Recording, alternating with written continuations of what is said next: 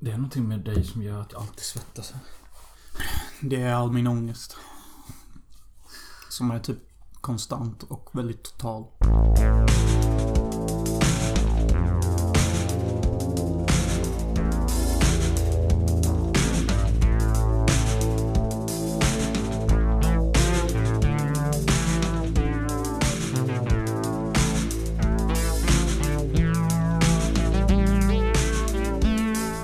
Yes, det är lite såsig stämning i eh, Filmosofistudion. Fett pain. Ja, Fet pain. eh, det är jag, Robin Möller och Mr Jonas Hansson som sitter här och han känner fet pain över livet. Ja. Eh, som så många gånger förr. Ja. Jag undrar hur många gånger i podden jag har typ öppnat upp med att "Ah, Fan man mår bra, livet är gött. Saker flyter, du vet. Nej, men Har jag det öppnat så någon gång? säkert någon gång. Ja. Det var väl några gånger när jag kanske var i LA där i början typ. Ja, men eh, ja, som ni hör. Saker som det ska. Fet pain. Jag känner mig... Eh, alltså förutom att... Ja, jag tycker faktiskt det är skönt att det, det har ju varit eh, en vecka av bara sol och nu har det liksom gått över till åska, regn och lite kallare och jag tycker det är skönt. För jag har svettats så mycket. Ja, jag med. Det var så jävla nasty på jobbet och gå runt och duscha alla dessa gamlingar och sen ut i hettan. Och Och jag typ. kan tänka mig deras svettiga rövar och Ugh. hål. Ja. Alla äldre människor luktar ju äldre människor också. Och det luktar mer när det är varmt. Ja.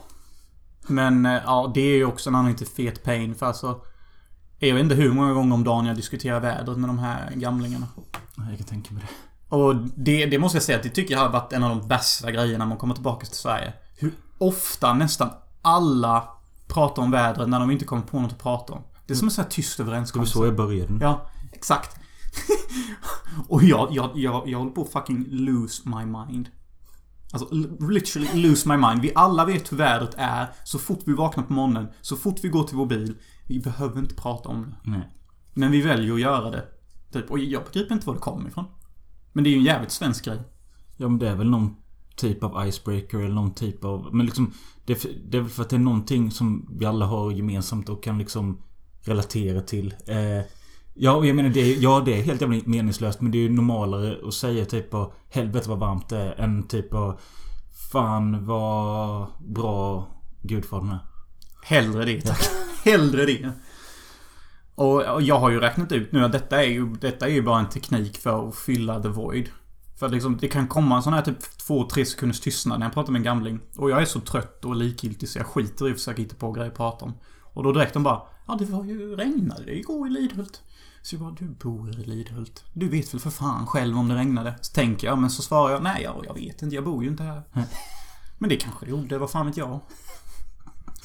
Eh, eh, Om, om du blir eh, 80 år och sitter så eh, Hade du velat ha hjälp av dig? Nej. Det är verkligen inte. Inte jag heller. Alltså, men däremot så tror jag att jag hade varit rätt rolig att ta hand om för att... Eh, eller jag hade re- respondat bra till ungdomar eller yngre som kom. Typ hade det varit gamla tanter och sånt så hade jag väl bara... "Ugh, ugh", Gjort såna ljud till dem. På sin höjd. Okej. Eh, men nej, alltså jag vill verkligen inte ha mig själv till att ta hand om mig själv. Nej. Om vi säger så. Nej. Men eh, du har slutat med ditt jobb nu. Ja, idag var sista dagen. Sa ingenting till dem. Hej då. Nej, inte ens det. Nej. Jag berättade för min favorit på jobbet att jag kommer resa nästa vecka. De andra sket ju i att säga någonting till. Eh, alltså, jag fattar inte vad jag ska säga till dem ens. Nej. De är tanter i 40 plus allihop. Mm. De har sina barn, sina hus och de, de styr med en järnhand hemma hos sina män. Som tanter i 40 plus gör typ. Ja, och jag har... Jag har ett pass kvar på min första vecka efter semestern. Och denna veckan har varit fucking lång. Alltså det... Usch, vad jobbigt det har varit. Jag tänker att nästa semester så ska jag göra som vissa gör. Att de eh, kommer tillbaka i slutet av en vecka. Så de börjar jobba typ sådär två dagar. Det är nog det bästa för dem. Mm. Eller kanske lägga semestern på att bygga upp ett nytt brand. Så att du kan jobba dig ur eh, ekorrhjulet. Mm. Det också. Göra en app. Ja, något sånt. Ja, det där det, det har jag ju kollat mycket på. Det har ju varit nästan temat för denna sommaren. Hur ska jag komma ur ekorrhjulet? Mm. Men jag har inte kommit så långt. Det är fett svårt alltså. Det är rätt- också rätt svårt att göra det när du jobbat varje dag. Ja, verkligen. Det, det är ju det som är charmen av ekorrhjulssystemet typ. Alltså, du har energi och typ bara, jag kan ta mig ur ekorrhjulet. Sen efter du har mött all ångest och, och tårar och sånt på jobbet, då är det liksom... Fuck life. Ja. Jag går hem, ser en film. Eh, försöker ragga någon på Tinder, ger upp, Mm. sover. Repeat. Detta har ingenting med det du säger att göra men jag bara tänkte, såg du de jävla larverna som var här ute igår? Va? Likmaskarna. Vad fan? Har någon dött? Jag- Jag skickade video till vår gruppchatt. eh, Svin? Nej, den andra. Ja, nej jag har inte varit så inne på chatten. Jag skulle slänga skräp i mörkret så bara se bara. Då är det väl typ en katt som har dött? Nej men en sån brun eh, Brun eh, soptunna som bara är till för matrester och sånt. Så var precis innan jag håller på att ta i den så ser jag fan det är ju vitt här eller något. Och så bara lyser jag med min mobil för det är mörkt. Bara ser hela skiten är täckt i likmasker och som bara krälar runt. Jag tänkte bara Har Fulci varit här och gjort en scen eller vad? Ja, Lucci Felucci. ja. Ja, nej men jag har fan aldrig sett. Det var så äckligt. Det- Efteråt så kände jag att det kröp över hela mig typ. Fan vad äckligt. Mm. Du ska få se det. Motherfucker!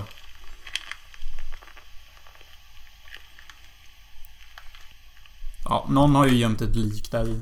Öppnar du och kollar eller? Nej, Så inte låg ett nej huvud där? jag trodde jag eller? vågade ta i det locket eller Nej, men då låg det väl ett huvud där i. Ö, Eller en katt eller något. Found. Ja, just det. Fett found. Jag blir äcklig när jag tänker på det. Ja, det var fan nasty alltså. Ja, men temat för podden är fett pain. Ja, och eh, jag känner inte så mycket fett pain. Alltså jag... Mått ganska bra. Ditt liv är typ ändå rätt okej tycker jag. Ja. Du har ju girlfriend, schysst inkomst, jävla go apartment, eh, schyssta neighbors. ja. Tycker faktiskt det mesta i ditt liv är rätt okej typ. Jag också. Från mitt perspektiv då. Ja. Ser det ju ut så. Nej, men jag, jag, jag eh, klagar inte. Eh, det har varit värre. Mm. Nej, men jag känner det ganska, ganska lugnt i livet just nu. Fan vad gött. Också, för de som inte vet så har jag gainat rätt mycket vikt. Eh, Han är fat fuck. ja, I'm a fat fuck. Och... Eh, det, alltså, min mamma och min syster har varit på mig i flera år bara att Du kan inte äta som du gör och aldrig röra dig och inte tro att det ska hända något. Jag bara, det händer ingenting. Klipp till nu, bara puff. Nej men alltså det syns ju inte så väl. Det syns ju om du går utan t-shirt eller typ står på en konstig, Mm. konstigt sätt. Ja. Alltid fett go to your stomach. Ja, det är en sån klassisk bukfetma. Eh, Ja, det är ju inte som på andra människor där allt fett liksom strategiskt placerar sig jämnt över hela kroppen. Lite på ansiktet, lite på händerna, lite på armarna, lite på assholet. Du får ju verkligen typ 98% gå till magen bara. ja. Fascinerande som fan. Eh, det har liksom bara smällt till nu det senaste halvåret och... Eh, Det är ju en riktig buk. ja. Kul mage. Och ja, riktig buk och jag börjar få svårt att se min kuk. Eh, Jag tänker bara på den scenen i Pulp Fiction med Bruce Willis flickvän. It's sexy when a man has a belly button. Don't you det är så think? äckligt. Tycker inte om henne. Jag gillar det. Vad är det hon heter? Inte fan vet jag. Stupid bitch. Ja, det är hon som glömmer klockan. fan vad mongo nu. Och Hon kallade honom för mongo. You sounds like a mongoloid. Men hon är underbar. Hon är väl typ kanske den bästa karaktären i filmen. Ja. Alltså lätt att se förbi henne lite så. Ja, hon är bra. Vi pratar alltså om eh, Bruce Willis karaktär Butch, flickvän. Ja. Det är mycket lättare att komma ihåg spanjorskan i bilen. Ja, just det. Av någon anledning Ja. typ.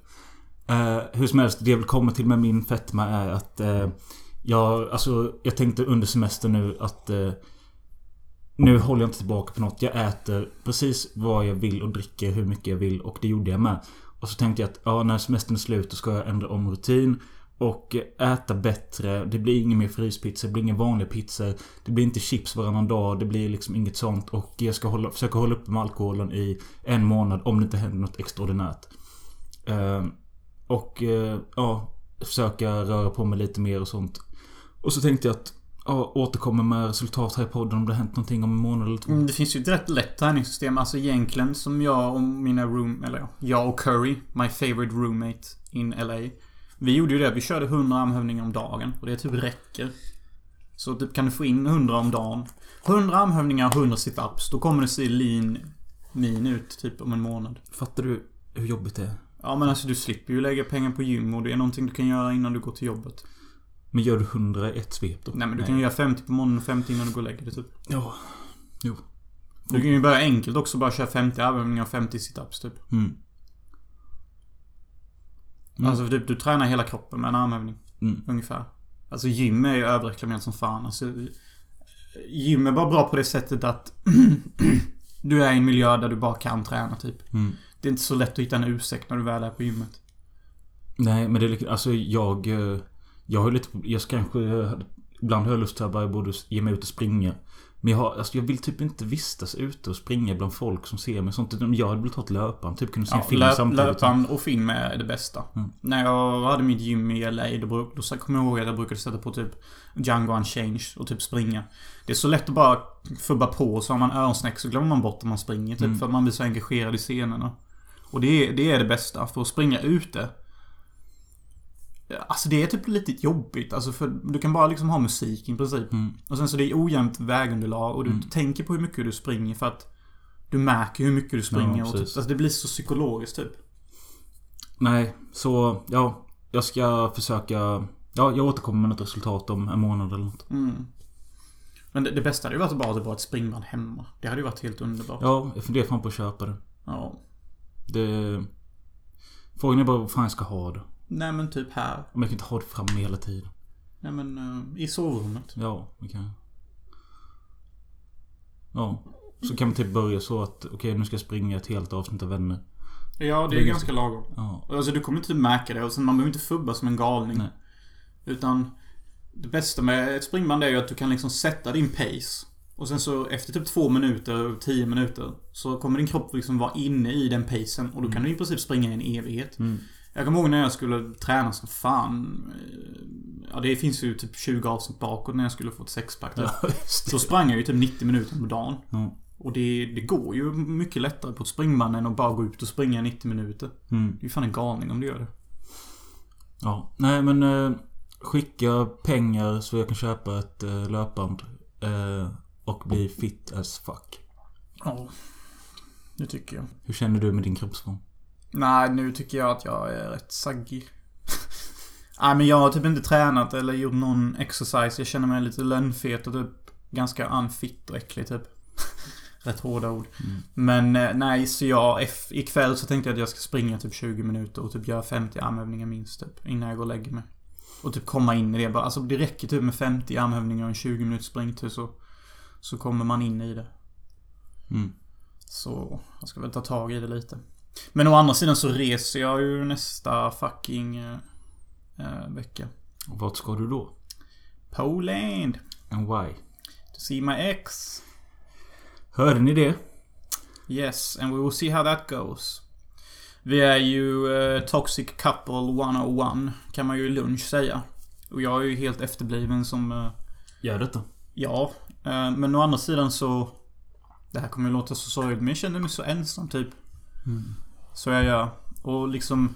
Det har gått otroligt dåligt med tjejerna här i Sverige. Så jag... Jag har väl typ tappat eh, hoppet. Och gå tillbaka till eh, den trygga skålen kanske man kan säga. Jag är ju så enormt ärlig nu hör jag ju. Men det är väl lika bra typ. Det är ju därför folk uppskattar mig, tror jag. Mm. Ja, får hoppas att det inte blir för crazy. Nej, alltså det, det är rätt simpelt så som jag ser det nu. Jag går tillbaka. Ja, känns det konstigt och inte funkar? Ja, ja. Då gjorde du rätt Jonas. Känns det bra? Ja, ja. Då får vi la bygga på detta. Mm. Funkar det? Ja, då åker jag till London med henne. Funkar det inte? Nej, då åker jag till Amsterdam. Alltså, lägger jag upp det så så är det inte så jävla jobbigt. Så nej. Men ja, det är ändå fett pain.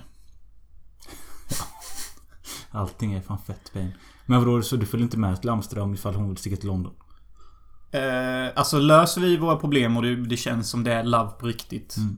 För att det kommer vi ju känna när vi ser varandra. Mm. Då hänger jag ju typ med till London. Och kör den stilen. Men funkar det inte och inte gött, då vill jag inte vara i samma stad som henne. Nej, men ska du med oss andra till eh, Amsterdam? Ja, du, du sa London. Jaha. Eh, ja, för att jag åker ju till Amsterdam. Och då kommer jag ju bosätta mig där. Ja, men jag menar, du åker ju till Polen nu. Mm. Så ja, allting känns jättebra. Men sticker du till Amsterdam en sväng med oss ändå? Ja, Ja. om jag har ekonomin till det så Ja. gör jag ju det. Såklart. Men annars om jag åker till Amsterdam så är jag ju redan där. Ja. Fast jag har ju inte löst boende eller jobb eller någonting. Nej. Så jag är ju riktig renegade.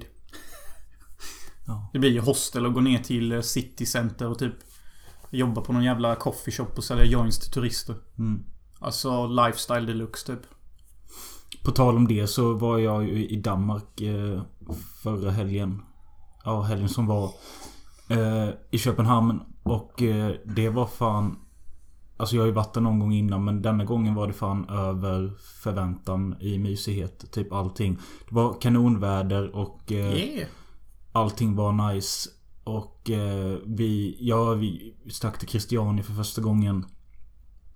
Och gick in där utan att veta att jag gick in där. Eh, Står det inte en stor fet skylt? jo, på huvudingången men så finns det en typ en bakingång. Eh, Är det typ ett inhägnat område med typ staket och skit? Ja. Jaha. Eh, och eh, det fanns, det var en färgglad eh, mur kan man säga med massa träd runt omkring och så sa vi bara Ser ganska mysigt ut, vi kollar vad som händer om man går in där typ. Vi skulle in i Christiania men vi skulle först käka eh, utanför. Men så ja, gick vi in där och eh, märkte ganska snabbt att vi var där inne för att Delvis kände man eh, haschlukten och eh, delvis så stod det Christiania överallt och eh, folk verkade ha softa. Någonting jag undrar om Christiania, okej. Så det är liksom en, en ministat, precis som Vatikanen, i ett land. Hade man kunnat göra den jämförelsen? Det är ju något slags område som typ på 70-talet eh, Några protestanter typ gjorde någonting med Hur fan kan man ens göra så? Jag vet inte men eh, Bara, ja, det här området råder andra lagar, typ, jämfört med andra landet. Bara det att det ligger i samma land. Ja. Alltså, Nej jag vet inte det kallas väl fristad eller något sånt men eh, alltså, det är en briljant idé, men jag bara liksom ser inte hur det går ihop med lagar och rättigheter. Vi hade ju fått eh, vet du Råd att eh, vara där under dagen eller tidig kväll var det inte för sent för då kan det bli lite väl skumt.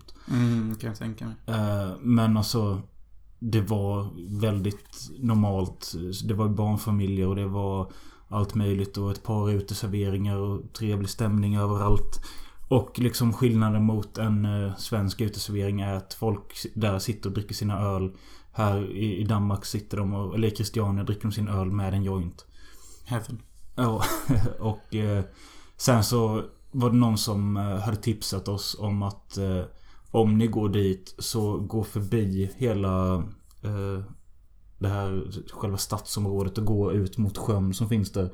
Man kan bada och allting och det ligger alltså en sjö inne i Christiania som eller jag vet inte om det tillhör något annat vatten men Det var skitnice och där var massa jävla Alltså det satt folk runt strandkanten överallt och eh, Rökte och drack och eh, Hade det nice och så var det fullt av typ Tama Vad fan heter det? Svanar och skit I guess heaven exists. Eller tam Nu ringer det. Nej, det är mitt larm som alltid går igång vid sju varje dag.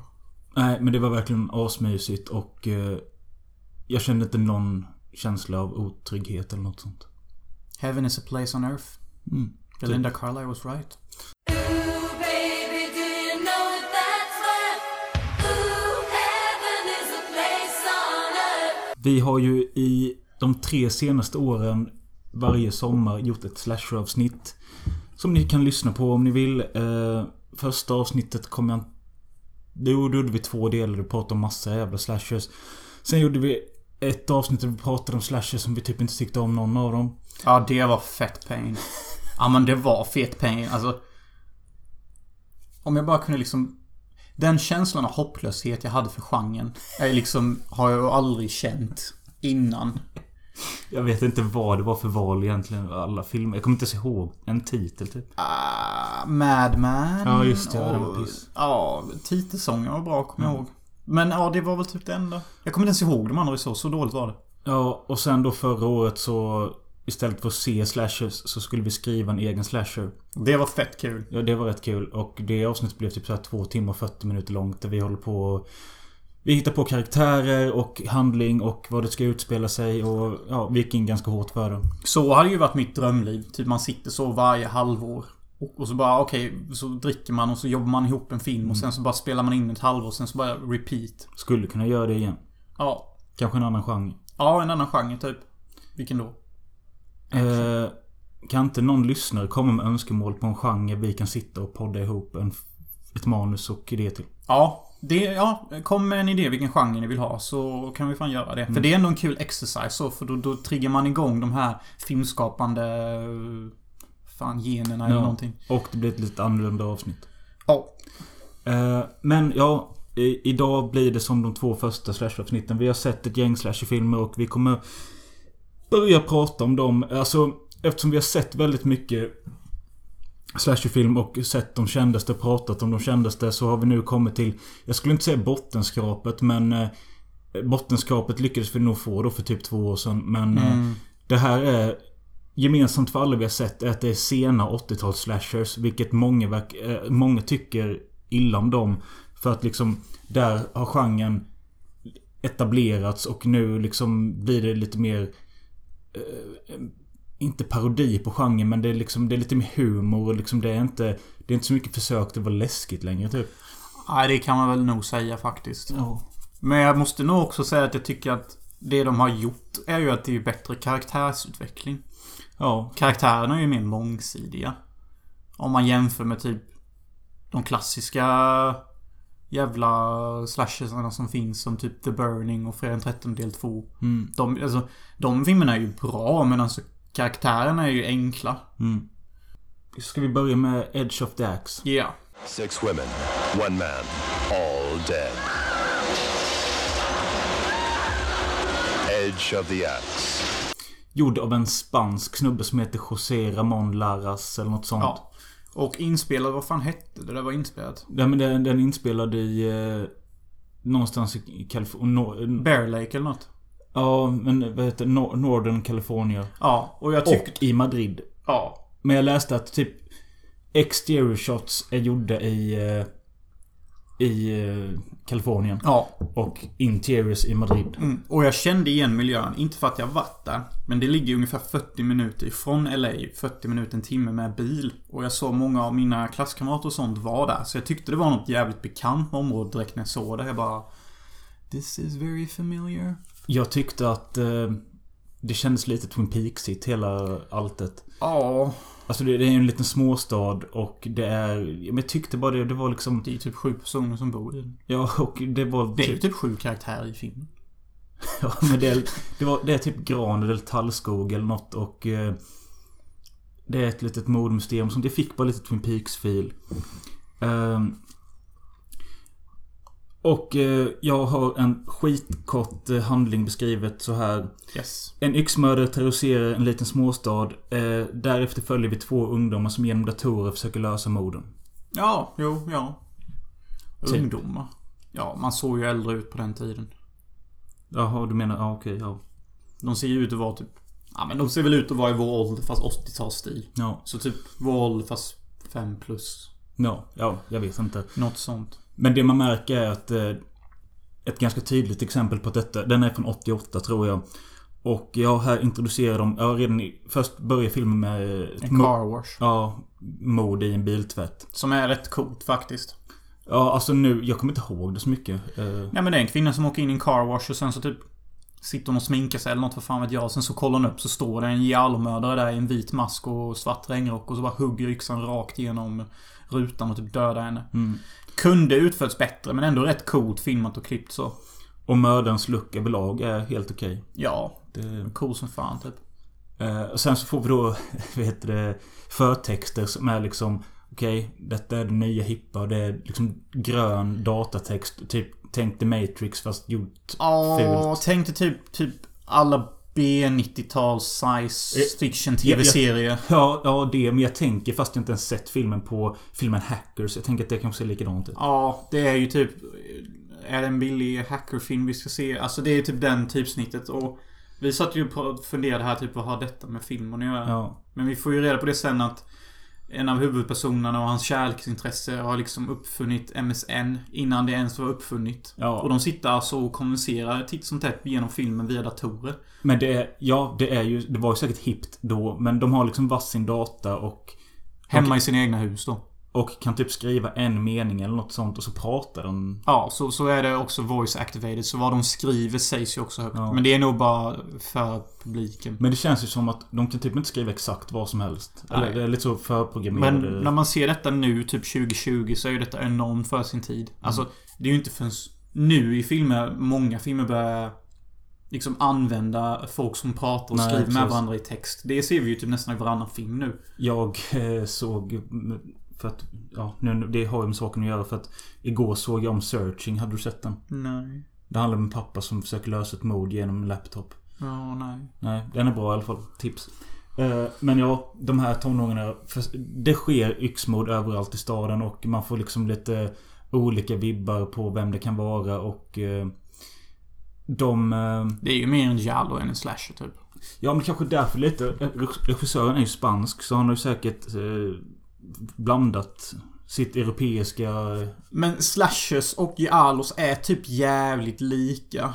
Eh, bara det att det, i en giallo så är det oftast, då är mördaren stilistisk.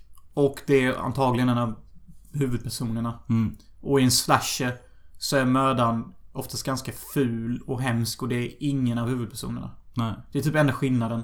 Så egentligen så är ju detta mer en giallo. Man kan ju, det är ju... Jag kallar det en slasher är ju lite...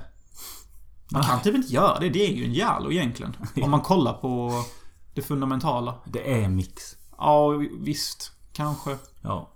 Ja, och du vet, vi tyckte det var kul att i början av filmen sitter två killar och kollar in två tjejer så säger den ena killen att eh, That girl has some bodacious ta- tatas. Yeah, Brodacious Tatas. Oh, she's coming this way. det är ett jävla uttryck. Men det roliga var ju att innan idag så såg jag en officer och en gentleman. Och där säger en kille till Richard Gere That girl has a bodacious set of tatas. Det var väl in på 80-talet. Men kul ju att man kan se såna likheter. Ja. Och det är också kul att den ena av huvudpersonen, han som säger att den här bruden har Brodacious Tatas, han har egentligen en fru. Och då diskuterar huvudpersonen och den andra, när de, de är typ två buds då, så när de kör bilen och bara You only married her because of the money. Han Ja. bara Yeah I did, but that doesn't mean I should have fun with other girls. Och jag typ bara det här är ju lite kul, det är också rätt mycket före sin tid. Oftast brukar det ju alltid vara en brud som gifter sig med en rik man. No, faktiskt. Så den här filmen den drar ju ut svängarna lite. Ja. Den må vara lite edgy. Ja. Ej, Edge of the axe. Ja, och Edge är- of eh, society typ. Ja. Men den är lite intressant på det sättet. Ja. Och jag tyckte att... ehm, eh, även om den är... d- Den har... Jag skulle säga att mittenpartiet är ganska slött så det händer kanske. Det bara lunkar på och liksom... Det som gör att mittenpartiet håller är ju kärleksintresset mellan huvudpersonen och hon brunöga. Ja, det var det jag skulle säga. Att jag tycker ändå att det är mysigt att titta på. Det är bara... Ja, hon är fett cute alltså. Ja, och det är liksom... Nu såg vi detta på en Arrow Blu-ray och eh, när det är ganska ljusa... Alltså allting är ofta dagsscener och det är ljust och fint och... Och deras kärleksscen som är en enda lång tagning på två minuter är ju asbra. Hur de typ, de ser ju bänga ut båda två. Jag är ju typ 100% säker på att regissören eller att de innan scenen rökte en joint och inte sa något till regissören. Ja. För jag har sett många bäng- bänga-människor i mitt liv och det där var två bänga-människor.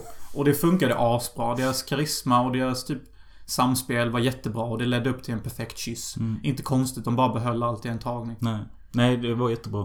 Och de har tydligen smugit in Coca-Cola-reklam lite överallt i Ja, filmen. typ hela tiden. Ja. Eh. Det är ju inte så svårt att se var de fick sin budget ifrån. Nej. Eh, vad mer kan man säga? Jo.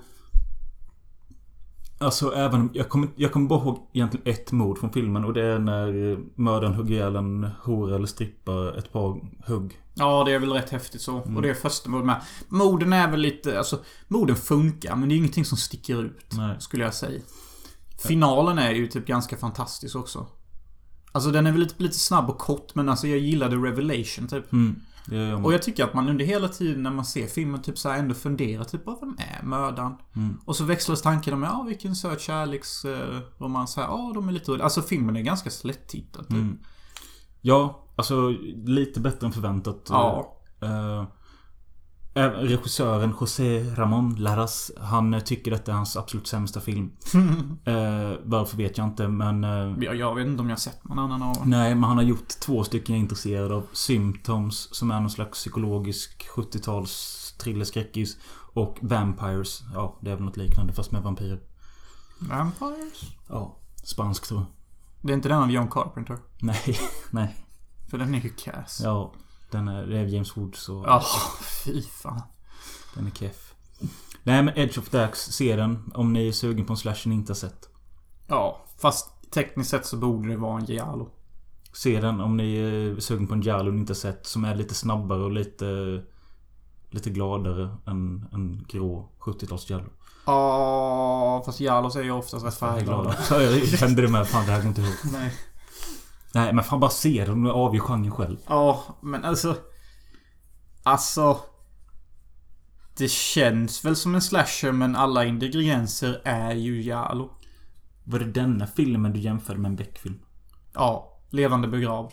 För första scenen är ungefär exakt likadan. Ja. Och mördaren ser har exakt samma look. Ja, det har han ju. Ja. Så jag måste tänka att... Alltså garanterat, annars är det bara den här underbara slumpen som gjort det. Men jag garanterar att manusförfattaren hade sett den filmen. Och bara, nu är min chans. Nu kan jag äntligen få in den här scenen i en svensk film. Typ. Ja, det är möjligt. Yes. Let's move on eh, till... eh, Ja, jag vet inte vad jag, fan jag ska säga om detta men... 87... Nej, 88 gjorde en snubbe som heter Richard Friedman en slags... Eh, ja... Comedy slasher eh, med väldigt låg budget som heter Doom Asylum. Mm. Och eh, ja... Jag skrev en kort handling här med. En rik snubbe kör vägen med sin brud. Hon dör, han överlever och går natts på ett nedlagt mentalsjukhus tio år senare. Mm. Och eh, ja, där... Det här mentalsjukhuset. Det är några ungdomar som åker och ska typ... Ja, inte Ja. fan vet jag. De ska åka dit och sola och typ hänga för dagen. Ja, Helt pointless är det. samtidigt som något eh, Jävla punk. band Punkrebeller alla 80. ja, spelar... i sp- De har det som replokal eller något. Ja, horribelt är det. Det är fruktansvärt vad det låter.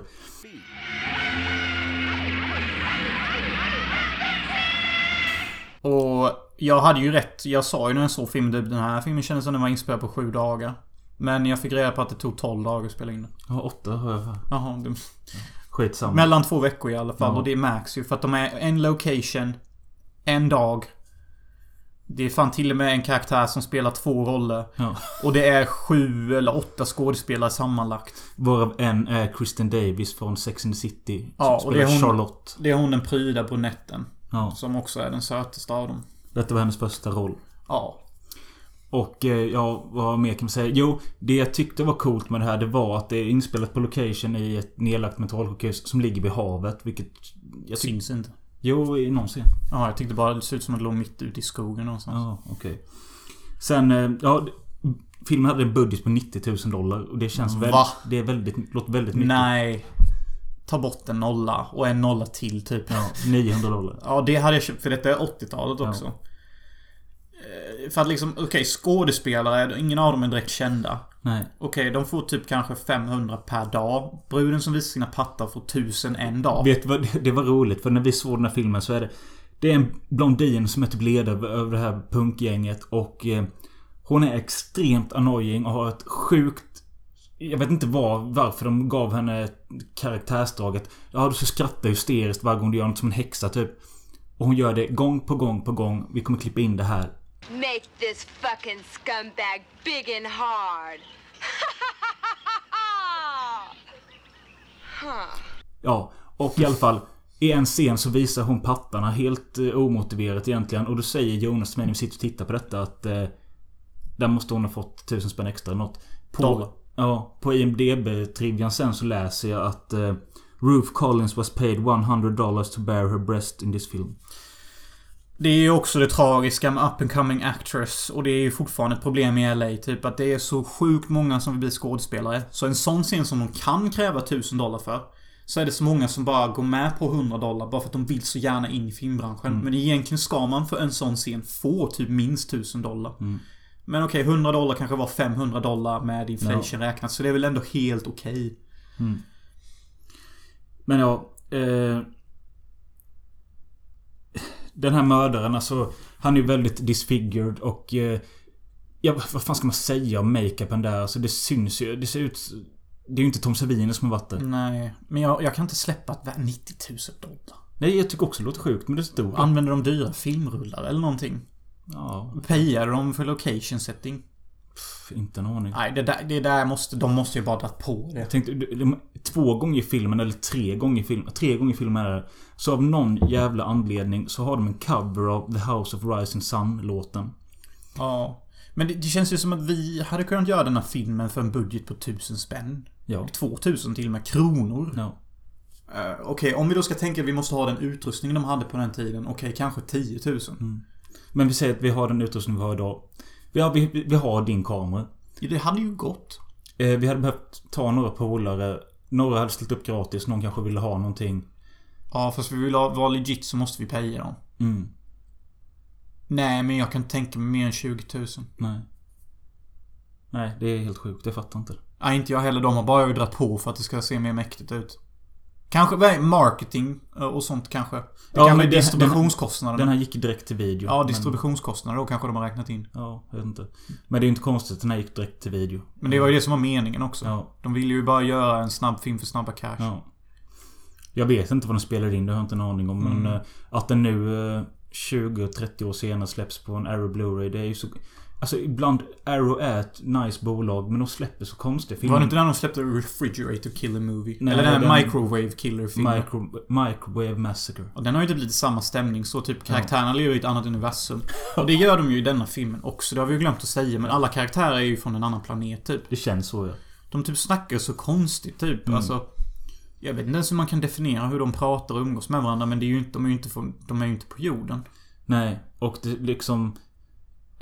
Nej, det är liksom ingen, ingen normala samtal. och Nej det- men det är ju typ så här typ, bara- typ Huvudpersonen och bruden är ängsliga och hon säger typ I wish I had my mom. Och då säger typ pojkvännen I can be your mom. Sen så kallar hon honom för mamma. Resten av filmen. Så bara Isn't that mom hanging from the building? Yeah that's my mom. Och det, det, är Och de deras, tar det helt seriöst typ.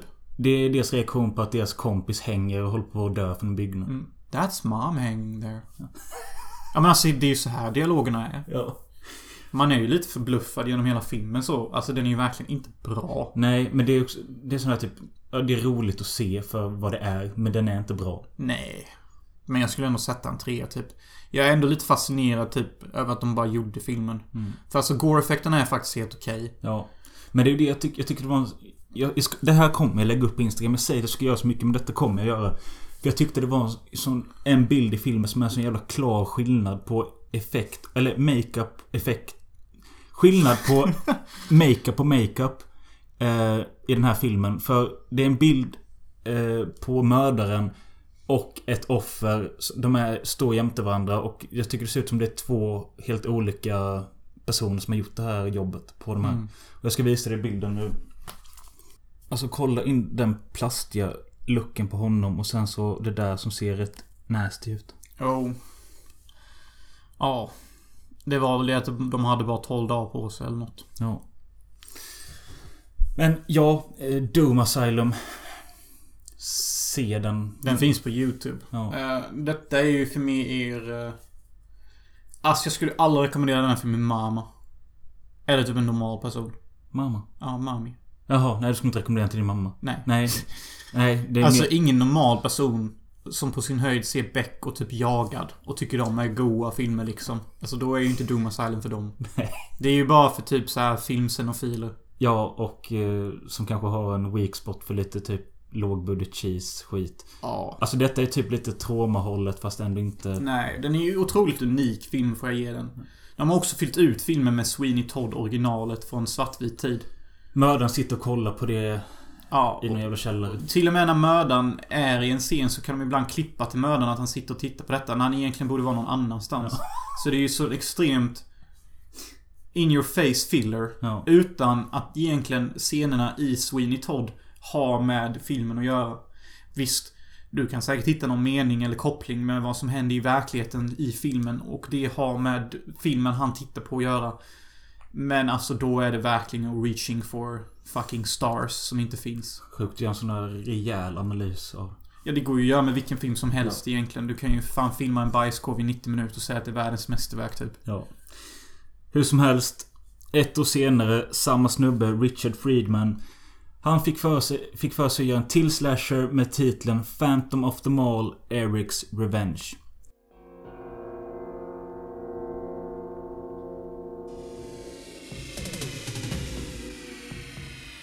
He's there. Behind the wall. Beneath your own feet. You all tried to destroy him. In your greed, you tore everything precious from him. But Eric remembers.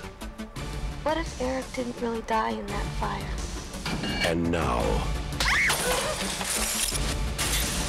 Eric will make sure you remember too. Phantom of the Mall, Eric's Revenge. Ja, och denna är fan rätt bra. Den är ju kompetent filmad och klippt vill jag bara komma ut och säga direkt. Tycker inte du att det låter som att det finns en Phantom of the Mall? Och sen så nu kommer tvåan. Va? Det låter som en uppföljare tycker jag. Jaha.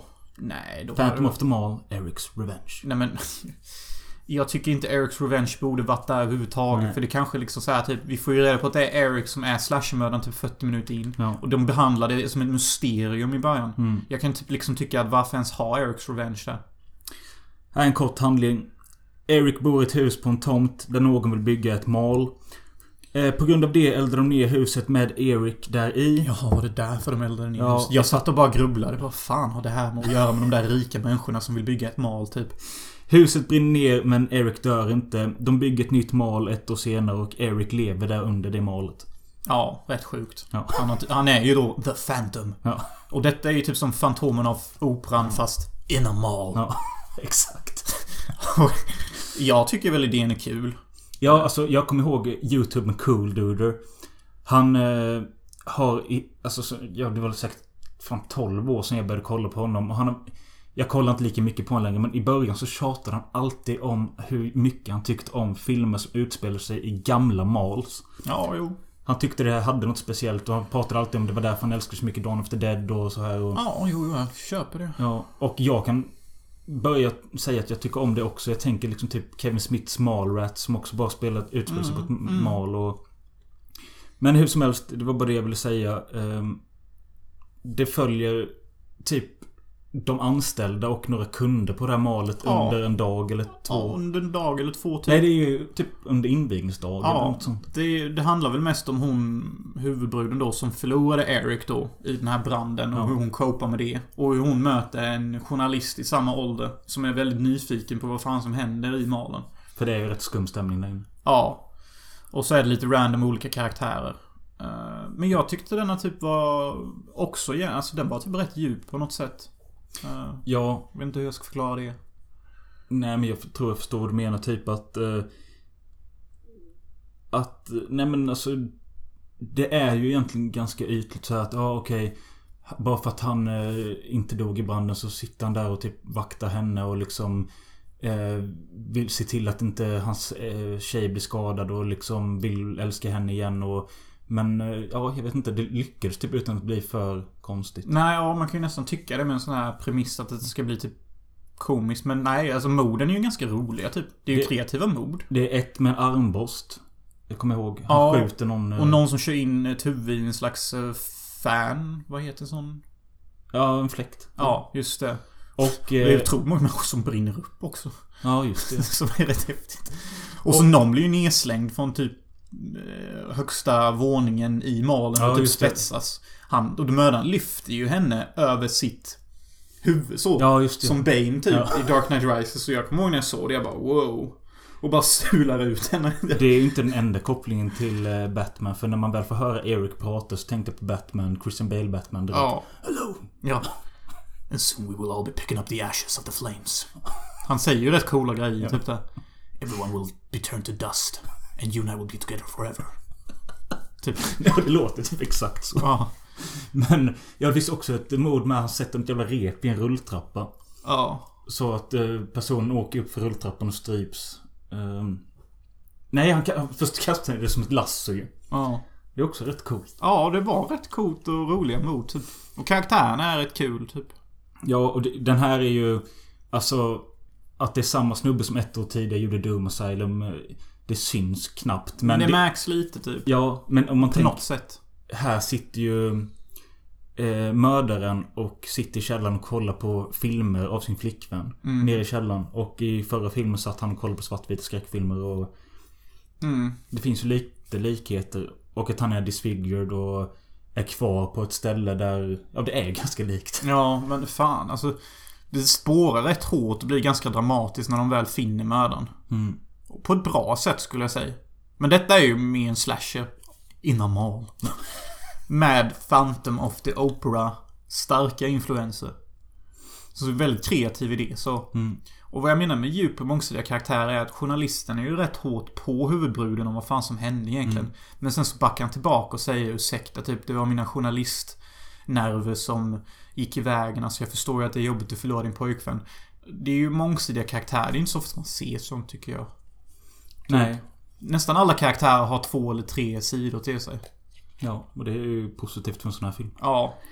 Eh, nej, men jag tyckte också... Det här var också så här lite Och så här, drömsekvenserna, det var det jag menade är djupt. För att hon försöker ju gå vidare då från Eric som hon förlorade. Mm. Och så i en dröm då så drömmer hon först om att Eric knullar henne. Sen så fadear sina karaktär bort till journalisten. Ja, just det. Och så blir hon ja. knullad av hon- honom. Och sen så fadeas det bort till mördaren som tände eld på honom. Och jag bara tycker det är så djupt. Typ, det är verkligen så här. Vi är inne i kvinnans psyke nu. Typ hur, hur, hur hon går från sitt ex till en ny kille. Men också djupt, ja, enligt Freud, typ då kan bli attraherad av sin mördare också. Och detta speglas i hennes drömmar. Det är djup shit. Djup shit. Men det är deep shit alltså. Och drömsekvenserna är ju jättebra klippta och filma. Ja. Det är verkligen talang för regissören. Och denna regissören förstår sig på fades också. Jag kommer inte ihåg fadesen, men... Nej men alltså det är otroligt viktigt att fejda bra. Jag hatar ju dåliga fades. Det finns inget värre i en film än en dålig fade. Men denna film har inte det. Det... Alltså... Regissören gi- gjorde sen ytterligare en slasher som heter Trapped Alive, tror jag. Kanske borde kolla in den någon gång. Eh, om det är en slasher, men jag tror nästan att det är det. Men ja, Phantom of the Mall också så här lite över förväntan. Eh, finns också på YouTube. Eh, som precis som... Ja men jag tror Edge of the Axe finns där också. Ja. Eh, Så ni har ju tre... ja, Tre rätt schyssta filmer. Nej, vad fan jag kan inte säga att Doom sen är schysst. Jo men... Är du lite full med en polare kanske? Ja. Den går att ha i bakgrunden. Du behöver ju inte vara insatt i filmen. Nej. Inte som en Phantom of the Mall. Mm, Den tycker jag var jävligt bra ändå. Typ, den filmen gav mig hopp att det ändå finns en del slashers där ute. Ja, det är ju det att... Som vi sa, vi tappade lite hoppet om genren då för, förra gången. Vi snackade slashers, men nu är det lite tillbaka. Ja, ja. För fan. Men ja...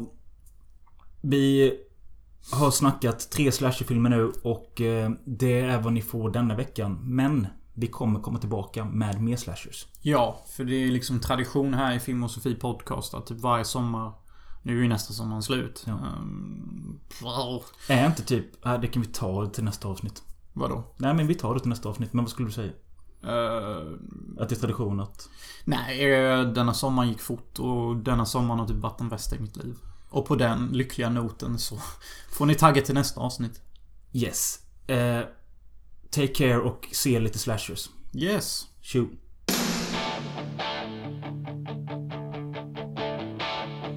I got my first real six string, bought it at the five and dime. Played it till my fingers bled. Was the summer of '69. Me and some guys from school had a band and we tried real hard. Jimmy quit, Jody got married. Should've known we'd never get far. Oh, when I look back now. The summer seemed to last forever, and if I had the choice, yeah, I was Oh, Oh, Oh.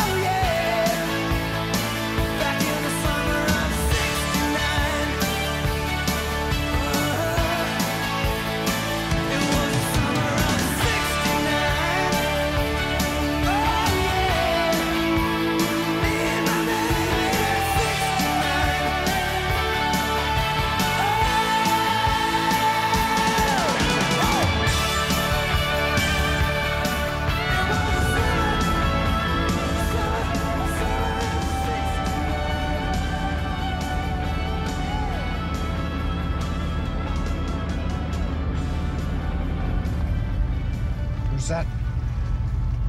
Nobody. I said, who's that? I said nobody.